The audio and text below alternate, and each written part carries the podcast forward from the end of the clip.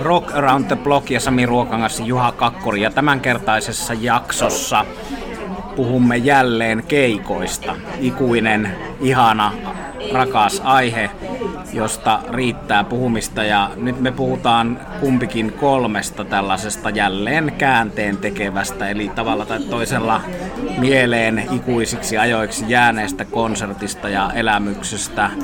Ja olen itse valinnut tämmöisiä, jotka on monesti muutenkin näiden ystäväpiirien eli ystävieni kanssa kokoontuessa niin tullut muisteltua, kun puhutaan, että tämmöistä on käynyt ja tämmöisenkin on nähnyt. Eli ei nyt välttämättä ole kyse siitä, että nämä olisi just parhaita keikkoja, mitä me ollaan nähty, mutta syystä tai toisesta mieleen jääneitä. Juha voi aloittaa, ole hyvä. No niin, mennään vuoteen 1990 ja otetaan Chuck Berrin keikka, Scandinavian Guitar Festival. Tämä jäi ainoaksi allekirjoittaneen Chuck Berrin keikaksi ja jos ajatellaan nyt sitten niitä mahdollisuuksia, mitä Suomessa olisi meikäläisellä ollut nähdä Chuck Berry, niin tuo osu nyt kuitenkin kohtuullisen, kohtuullisen hyvään vaiheeseen. Oli minusta hyvä keikka ja Chuck Berryhän oli, olin kuullut nyt tällaisen tarinan, että hän oli itse asiassa niin kuin halunnut ajaa Tammisaareen, majoittu Helsingissä ja siinä on muuten erikoista ollut, kun hän todennäköisesti on käynyt kahvikupilla jollain huoltoasemalla, että kun tuonne Helsinki-Tammisaaren välille on sitten Huoltsikalle ilmestynyt Chuck Berry, niin siinähän on ollut sitten monilla, monilla miettimistä ja tietysti nyt jälkikäteen olen onnitellut ja kiittänyt itseäni siitä, että kävin katsomassa, koska kysymyksessähän on kuitenkin nyt jättiläismäisen luokan legenda ja musiikin pioneeri. Sopimuksen mukaan keikka kesti tasan tunnin ja, ja tiettyä komiikkaa oli siinä, että kun Chuck Berry sitten huudatti yleisöä noin tyyliin Do you want to go home or do you want to mitä se nyt oli, rock and roll, on. Long, ei, ei esittänyt kyllä kissiä eikä hurrikanesia, mutta joka tapauksessa niin hirveä hehkutus siitä, että jatketaanko bileitä ikuisesti. Ja sitten yhtäkkiä Chuck Berry katsoo kelloa tunti käy täynnä viisi keskeltä, keskeltä poikkia kitaratelineeseen ja takaisin autoon ja nokka kohti Helsinkiä.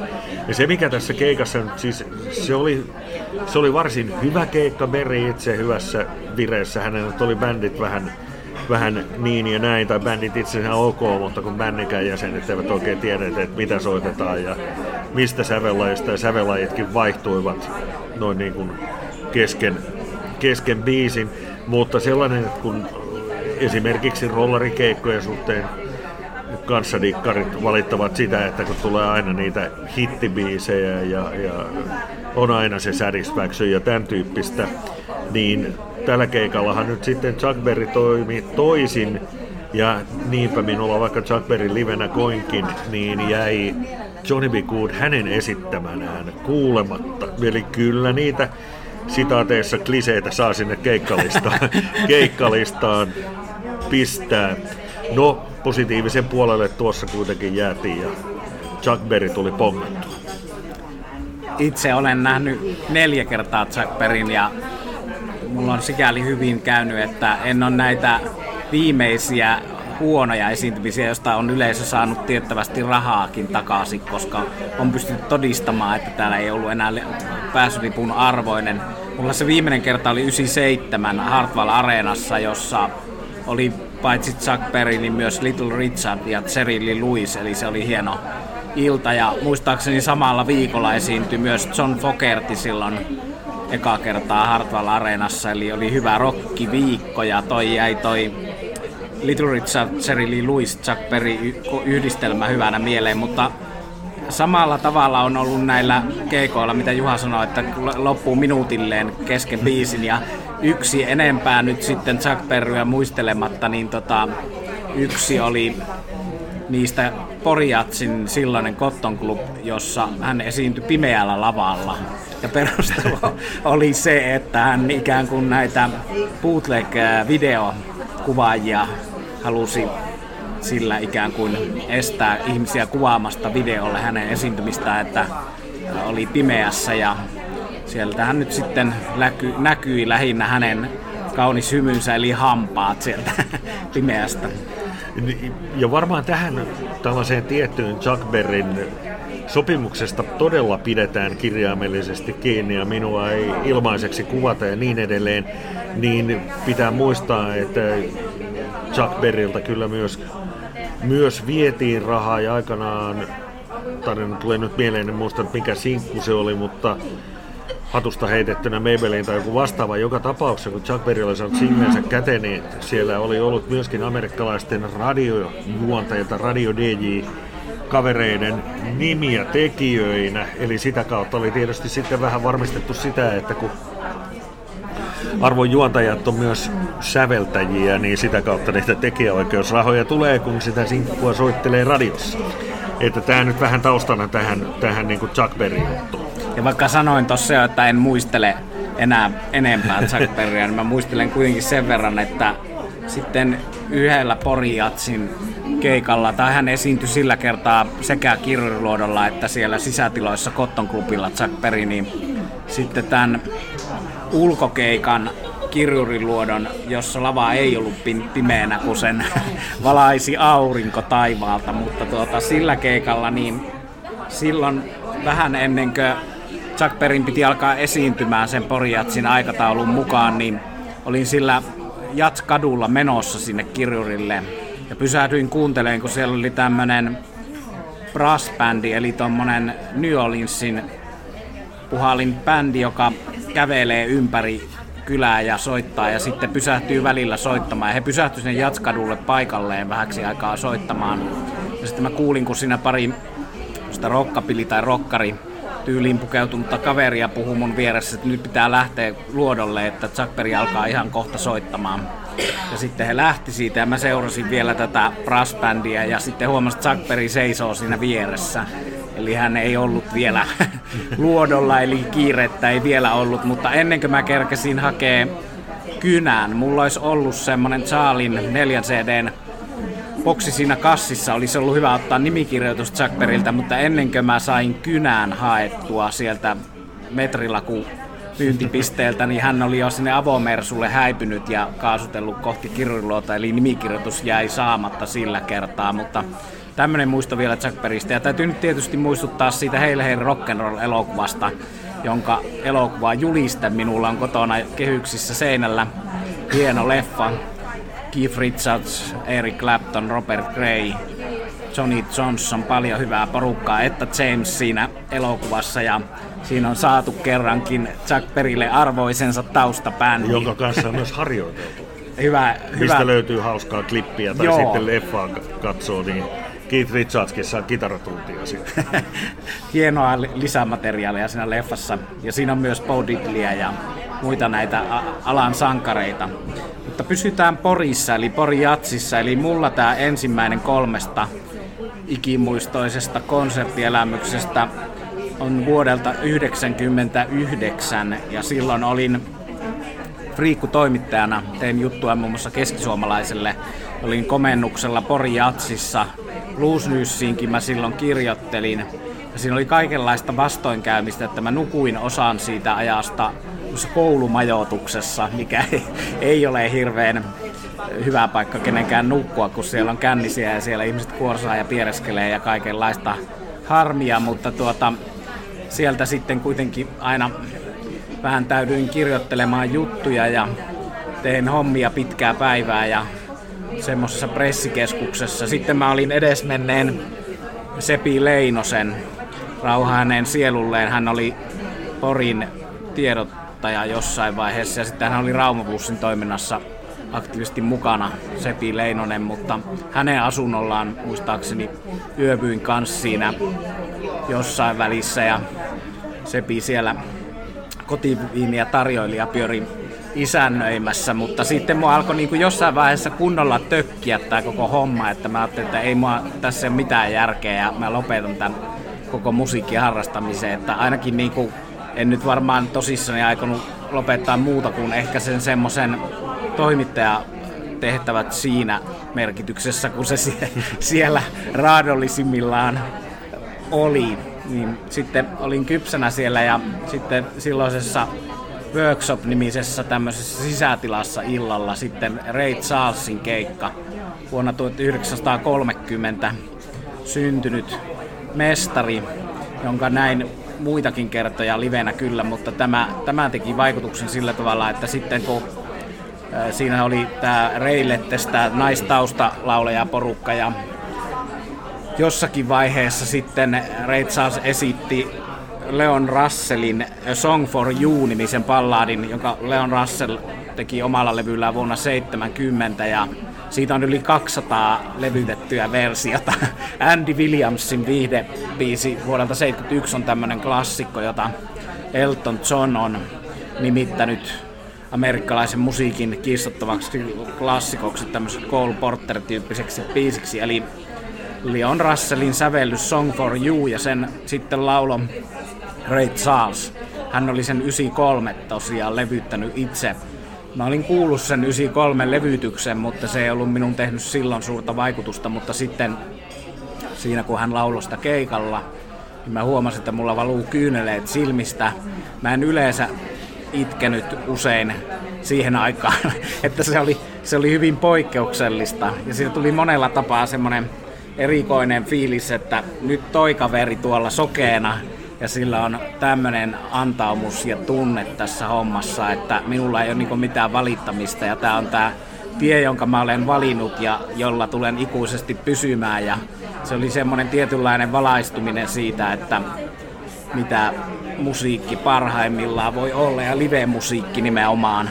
Sitä on hyvin vaikea selittää, enkä mä sitä edes yritä tässä tämän paremmin selittää, mutta se totisesti kosketti. Ja tästä tapauksesta mua muistutti nyt ihan äskettäin Mr. Bill Wyman, eli rollareiden basisti elokuvassa The Quiet One, joka on siis dokkari Bill Wymanista, ja se on tuolla Seemore-palvelussa tällä hetkellä katsottavissa niillä, joilla Seemore näkyy, niin suosittelen sitä leffaa. Eli siinä Bill Wyman kuvailee hyvin samankaltaisen kokemuksen Charlesin keikalla. Se oli South Bankissa tuolla Lontoossa tapahtunut, eli Bill Wyman kertoo, että kun Ray Charles lauloi kappaleen Soldier on my mind, niin koko yleisö sai suuren kosketuksen ja tunteen purkauksen ja itki ja sitten Bill Wyman ei pysty itkemättä kertomaan tätä tarinaa siinä elokuvassa, mikä on sen leffan liikuttavin kohtaus. Hän myös kertoo sitten keikan jälkeen tavanneensa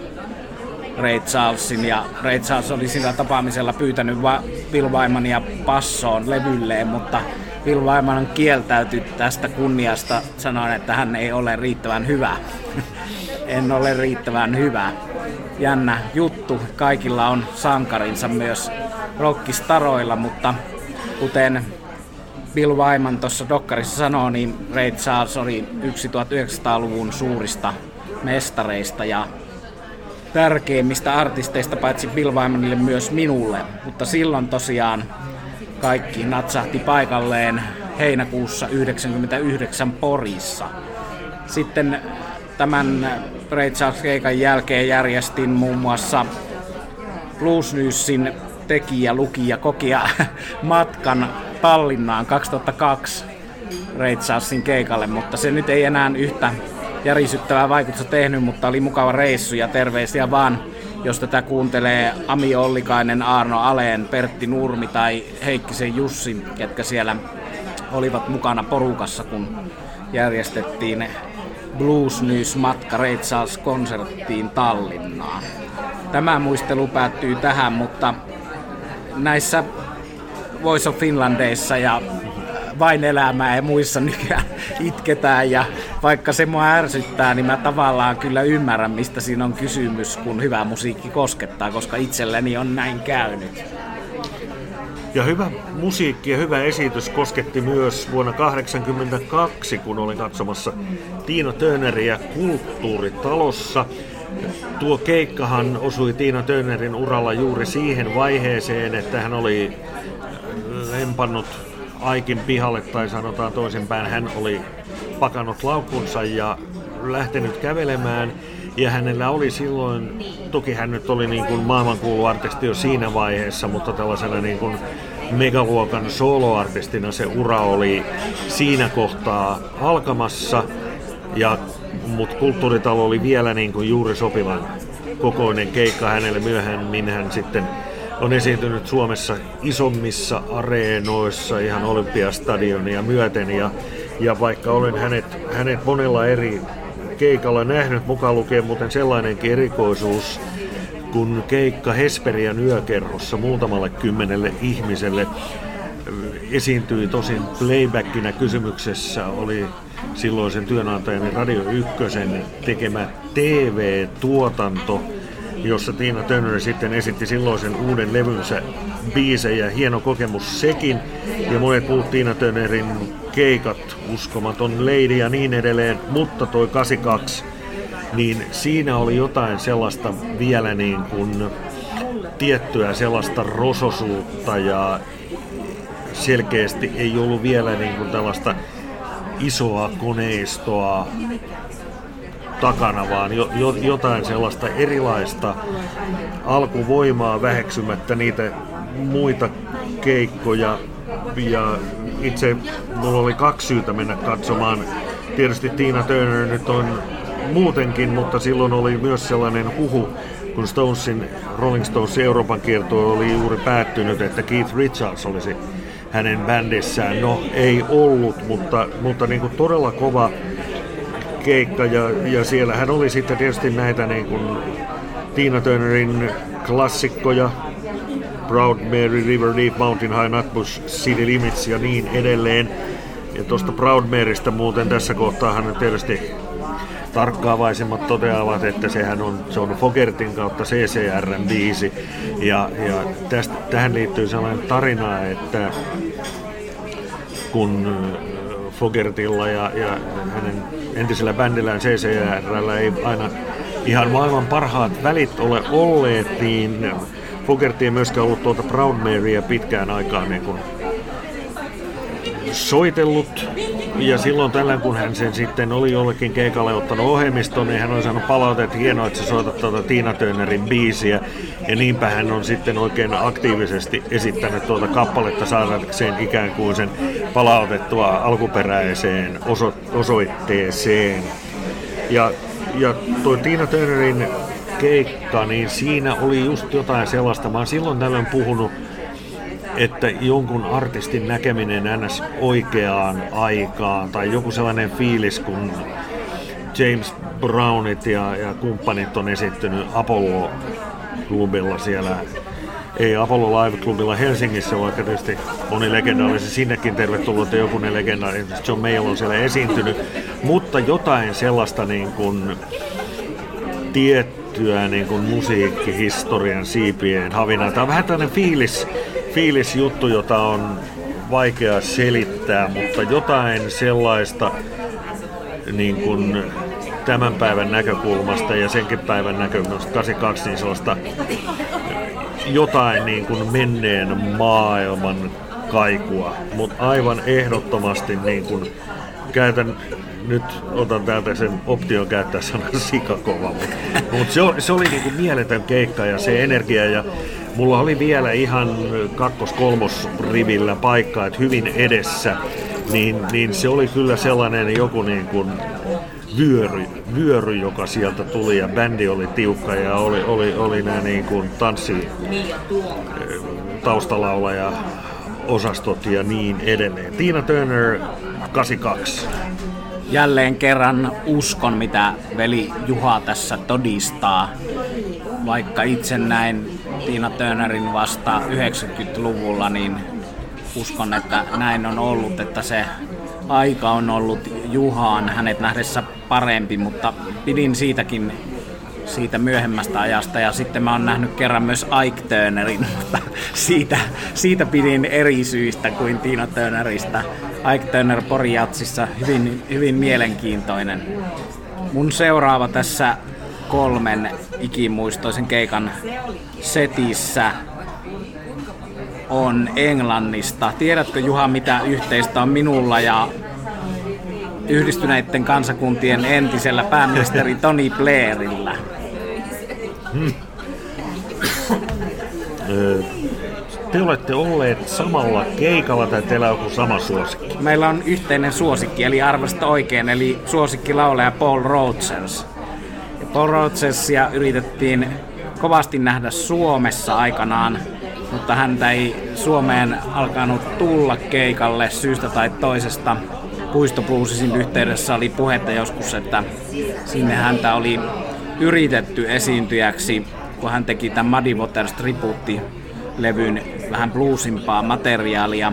No sitten kun ei Porotisia Suomessa ollut mahdollista nähdä, niin mentiin kavereiden kanssa 2005 Tukholman Klubeniin katsomaan Queen, jossa oli laulajana Paul Rogers. Se oli erinomainen keikka, mutta ei vielä minun Paul Rogers halujani tyydyttänyt, eli halusin nähdä myös Paul Rogersin ominaisemmassa ympäristössä, missä hän esittää Riita ja Bad Company. Toki Queen esitti niitä yllättävän paljon, eli se oli varmaan Queen-faneille pettymys, mutta minulle hyvä asia, että Friite ja Bad Company tuli, mutta sitten vuonna 2010 Bad Company, joka on aina ollut enemmän tämmöinen Amerikan bändi, vaikka se onkin brittimuusikoista koostuva bändi, niin se on Jenkeissä kiertänyt. Ja sitten tuli 2010 kiertue, joka nähtiin Lontoossa Wembley Areenalla. Se oli hieno. Se monella tapaa se odotus, että nyt näkee Paul siinä ominaisemmassa elementissään, eli Bad Company-biisien äärellä, niin toteutui ja lämpärinä oli Joe Perry, mikä oli sekin hyvä. Ja siellä me nähtiin Aki Plumperin ystäväni kanssa Jimmy Bates. Ei, ei tosin soittamassa, mutta seisomassa siellä kuuntelemassa tätä Bad Companyn keikkaa. Ei noussut lavalle, mutta kuunteli harmaapäinen herrasmies. Eli Joe Perryn läheinen ystävä tietysti varmasti myös entisen bänditoverinsa Paul Rogersin tuosta Firm-kokoonpanosta, joka teki kaksi levyä. Mutta 2010 Bad Companyn kokoonpanossa oli siis alkuperäisen ja Paul Rogers laulussa, kitarassa Mick Ralphs, rummuissa Simon Kirk, sitten tämmöisenä lisäkitaristina Mick Ralphsin hommaa tukemassa Howard Lees, joka on heart yhtyeen perustajajäsen.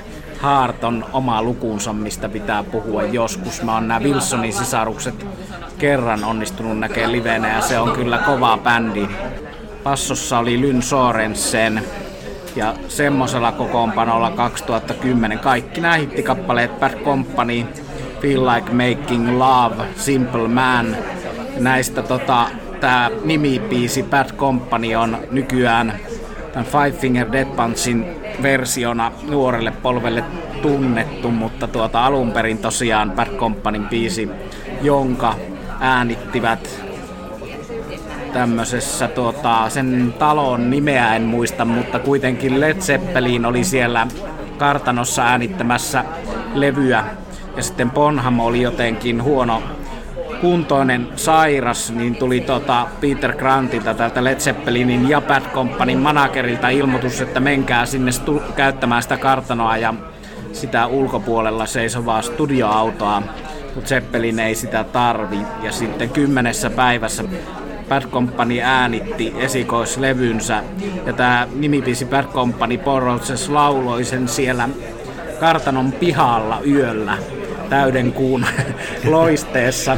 Eli siihen aikaan äänitettiin asioita jo sillä tavalla vähän mobiilisti, eli ei, ei pelkästään studion seinien sisäpuolella. Mutta joo, ikimuistoinen konsertti ja hieno reissu Lontooseen. Terveisiä Honkasalon Terolle, Plumperin Akille, Heikkisen Jussille, tutuille, ketkä siellä olivat mukana. Ja siellä oli myös lontoolainen, lontoolainen Simon Berry, joka on Sweden Rockissa tullut tutuksi mieheksi.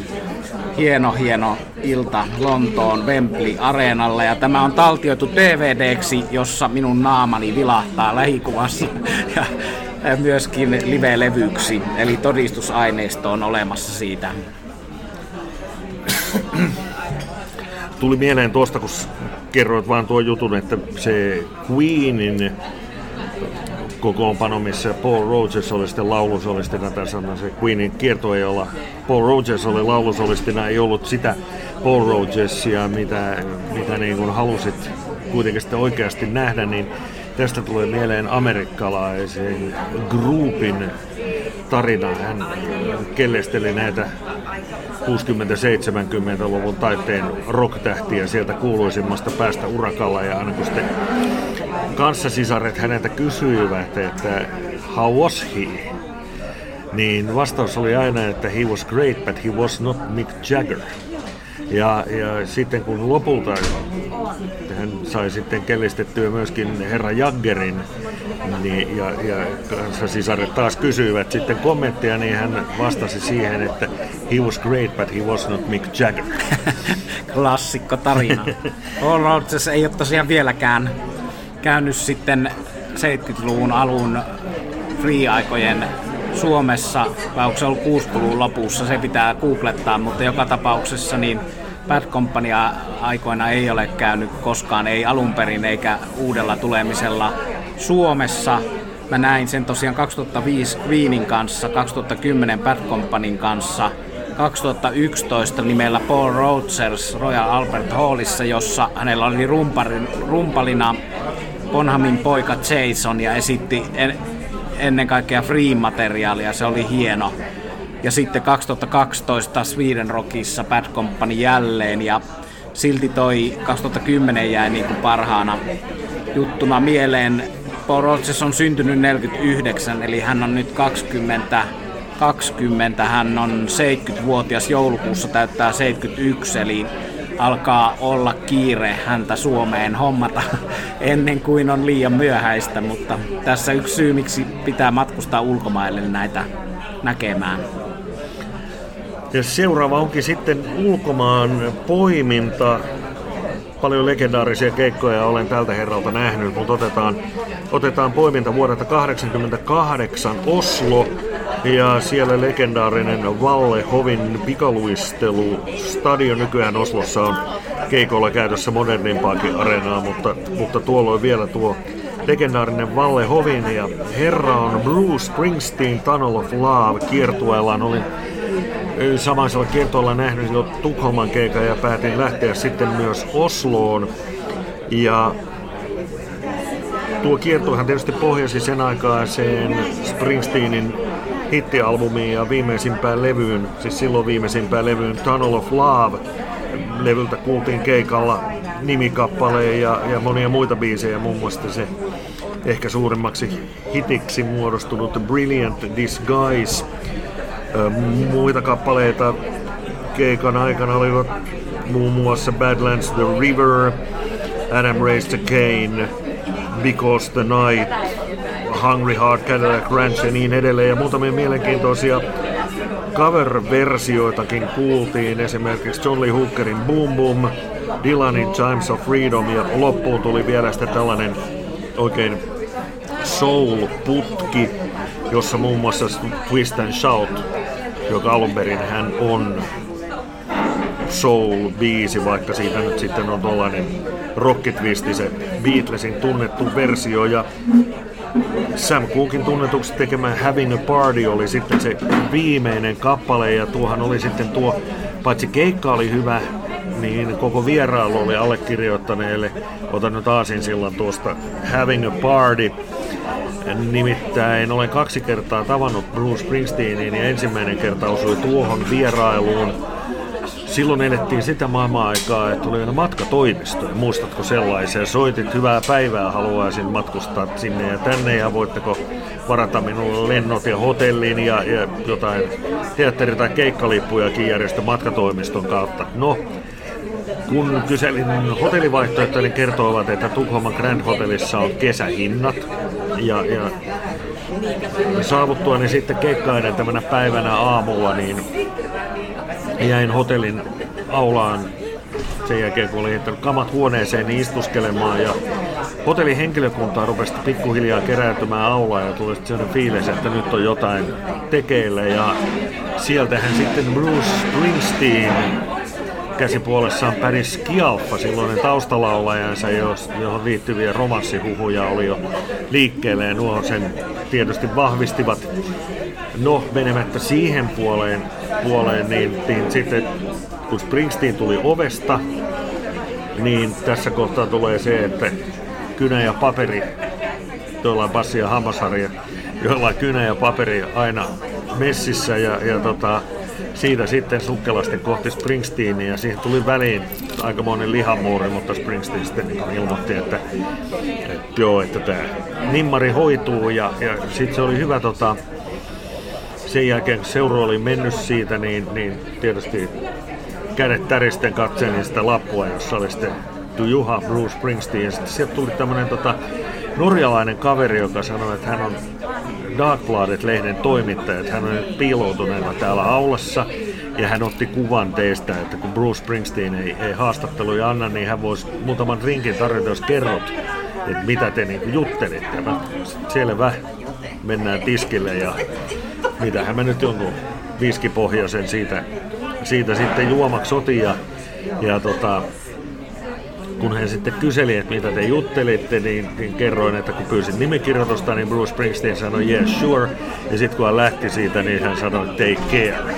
Ja seuraavan päivän Darkbladetin aamupainoksessa oli sitten iso kuva meikäläisestä saamassa sitä Springsteenin nimmaria ja sitten siinä oli jotain tällaista, että Take care saa chefen Bruce Springsteen till Juha Kakkuri fra Helsingfors. Hieno tarina. Se, se, oli, se oli ihan klassikko. Ja, ja tota, kun olin siellä sitten levyyhtiön kautta akkreditoituneena, niin mulla oli mahdollisuus päästä sitten keikan jälkeen. Hotellissa oli E Street Bandin juhlat Springsteenillä ja Patti Skiaffalla oli ilmeisesti jotain parempaa tekemistä, mutta muuten bändi oli paikalla ja, ja silloin sitten näitä E Street Bandin kavereita tuli siellä tavattua. Muun muassa tietysti nämä pari edesmennyttä jäsentä. Ja kaikkein pisimmän keskustelun mä itse asiassa kävin sitten Max Weinbergin kanssa, joka on kirjoittanut kirjan rumpaleista ja tietysti ja, ja nimenomaan siis haastatellut rumpaleita tähän kirjaan ja, ja tietysti utelin sitten kaiken mahdollisen suuresta suosikistani Charlie Wattsista. Ja Max Weinberg oli, oli todella ystävällinen kaveri ja sitten tietysti se oli hyvä, kun yhdessä kohtaa niin sanoi, että jotenkin siinä hän tuli sitten kysyneeksi tai, tai sanoneeksi, että niin, että taidat olla tärkeä henkilö, koska olet näissä juhlissa. en oikein tietysti mitä sanoa, mutta koitin sitten nyökkää, nyökkäällä siinä. Mutta Springsteen Oslo 88, hyvä keikka ja sitten myös tuollaisia lavan ulkopuolisia muistoja. Muistoja hotellilta ja myös se Dark Planetin lehtikuva. Silloin oli sen verran pitkä tukka, että sieltä ei näkynyt kyllä kuin nenä, mutta onneksi lukee nimi alla ja voi todistaa, että minä se kuitenkin on. Kiitos jälleen hyvästä tarinasta. Mulla tämän trilogian viimeinen keikka sijoittuu Tanskaan, Kööpenhaminaan ja vuosi on 2013. Finnish Astronaut Vesa Heilala oli mun se, seurassani sinne matkusti Köpikseen ja yksi syy sinne menemiseen oli se, että siellä esiintyi Procol Harum ja siitä teki erikoisen se, että se oli Procol Harum plus Danish National Concert Orchestra eli sinfoniaorkesterin kanssa.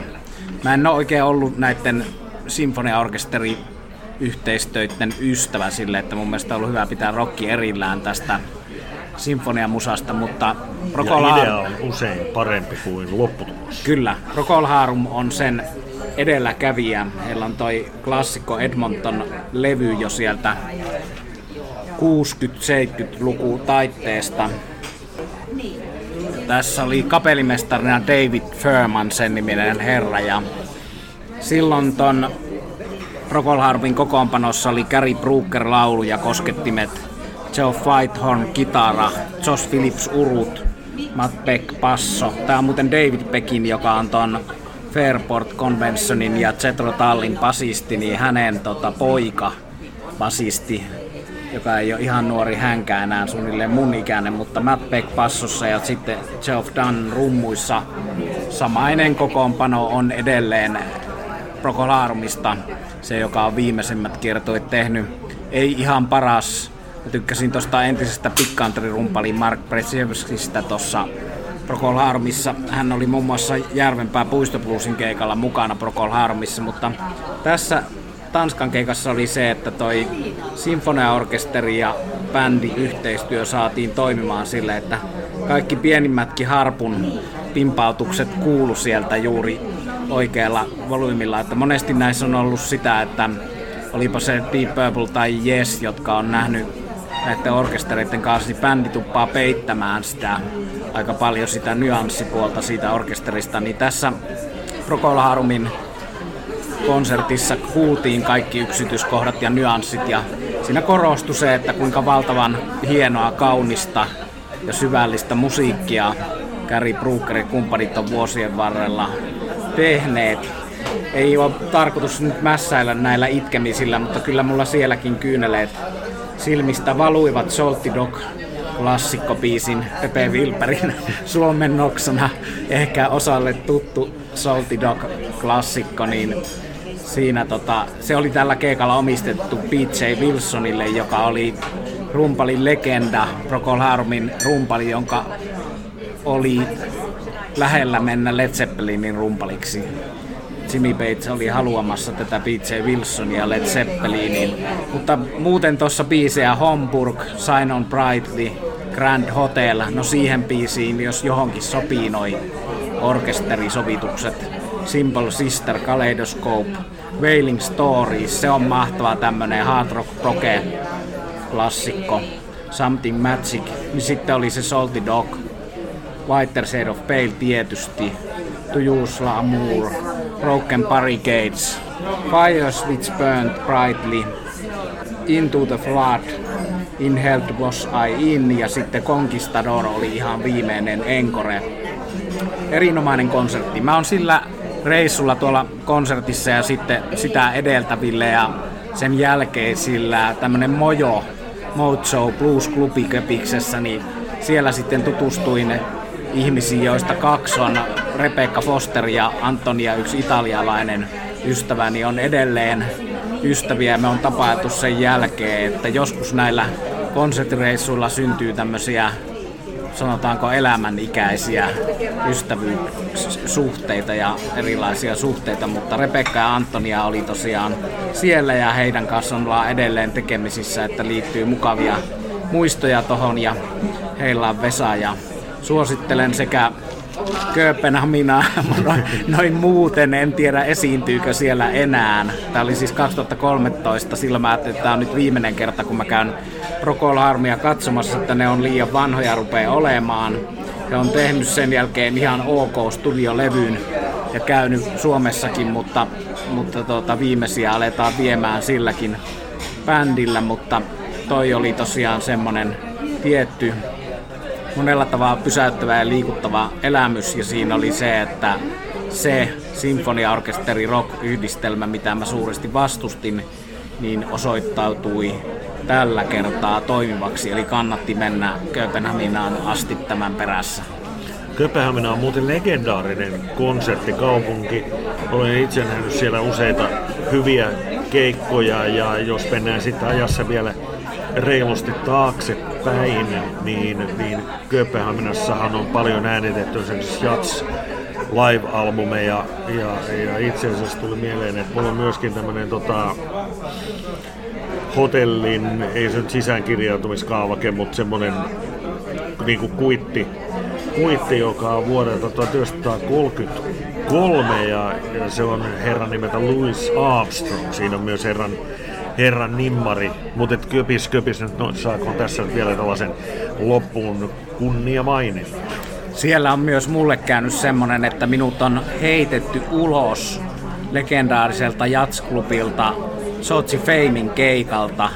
Ja syy ei ollut tietenkään minuun, vaan se oli Finnaarin lentoemäntien terveisiä vaan Tialle ja Anulle jotka, ja Stikulle, jotka siellä liian äänekkäästi elämöivät äh, juotuansa sinipitteriä, liian monta sinipitteriä ja siinä oli tämmöinen kulttuurien törmäys, että suomalaiset olettivat, että tämä on jatsklubi, jossa voi paitsi kuulla musiikkia, niin myös viettää hauskaa muuten ja myös puhuakin sen keikan aikana, mutta konsertin järjestänyt organisaatio oli toista mieltä. Eli seurueistamme valitettiin. Minäkin poistuin siinä muuten mukana ulos, mutta tuota, olin kyllä kuullut siinä jo tärkeimmät kappaleet, onneksi tapahtui. Eli Sani ja Jee Jee ja mitä muuta. Siellä oli näitä tiettyjä hittejä, jotka mä halusin kuulla, kun se oli mun ensimmäinen ja toistaiseksi viimeinen kerta, kun mä Sochi Famein näin, mutta oli tosiaan keikka onneksi loppupuolella, muuten se olisi harmittanut ja olisi pitänyt ehkä sitten seurueen jakaantua ja minä olisin yrittänyt päästä takaisin sinne vielä, mutta kaikenlaista voi tapahtua Kööpenhaminassakin. Tuhansien tarinoiden kaupunki. George Fameista muuten sen verran, että itse olen kerran nähnyt silloin, kun oli vielä se oli 90-luvun alkua, legendaarinen Umo Jats Klubi. Niin hän esiintyy siellä Umon kanssa ja tarjolla oli Chet Bakerin musaa. Tietysti sitten tämän, tämän kombon eli George Fame ja Umo esittämänä. Sehän oli silloin siellä asematunnelin nurkassa, niin siellä, siellä onnistuin näkemään tämän. Ennen kuin tästä tulee seuraavia keikkoja mieleen, niin säästetäänkö niitä tuleviin jaksoihin? Meitähän on pyydetty näitä keikkatarinoita ja siksi niitä kerromme ja toki mielellämme niin teemme. Kyllä yleisön pyynnöstä. Sanon vielä tuohon George Fameen lopuksi ja pisteeksi sen, että yksi mun varhaisimpia levyjä täytyykin ottaa vanhempieni kanssa puheeksi, mistä se on meidän perheelle päätynyt. Tämä Sochi Famein kokoelmalevy, mutta mä muistan lapsuudessa meillä oli Sochi Famein kokoelmalevy, näitä hänen 60-luvun hitti blues soul biisejä, josta olen aina pitänyt, mutta tota, se vähän hämmästyttää, että miksi tämä on meille ostettu, koska varsinaisesti mun vanhemmat ei ole ollut sen musan faneja, mutta yksi ensimmäisistä äänilevyistäni, joita on sitten muutama kertynyt, mutta kiitos, että kuuntelit jälleen ei, ei, ei ihan vielä. Kun muisti palailee pätkittäin, niin Bill Wymanin Rhythm Kingsin kanssa olen sitten muuten nähnyt sekä Gary Brookerin että George Faminkin, mutta George Famin oma keikka siellä umossa, mutta nyt... Niin minäkin. Laitetaan ja, ja, ja, ja, tarkemmin ajatellen, mä en ole varma, olinko mä nähnyt George Famin jo ennen tätä hänen omaa keikkaa vai jälkeen, mutta olen myös nähnyt sen myös hänet siinäkin roolissa.